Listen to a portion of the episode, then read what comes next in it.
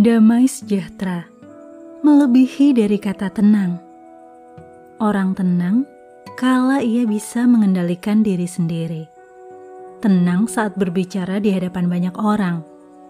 Tenang waktu kedapatan bersalah. Tenang kala menghadapi persoalan. Namun damai sejahtera adalah kondisi hati yang tak terguncang, meski di luar kondisinya sangat mengguncang. Bukan karena disantai-santaiin, bukan dibuat-buat seolah tak terjadi apa-apa. Bukan menutupi sesuatu supaya terlihat baik-baik saja, tapi kondisi luar dan dalam yang sama. Ada damai sejahtera, meski badai menggelora, di luar nalar. Tapi bukan hal yang mustahil bila ada sang penguasa kehidupan yang ada di pihak kita.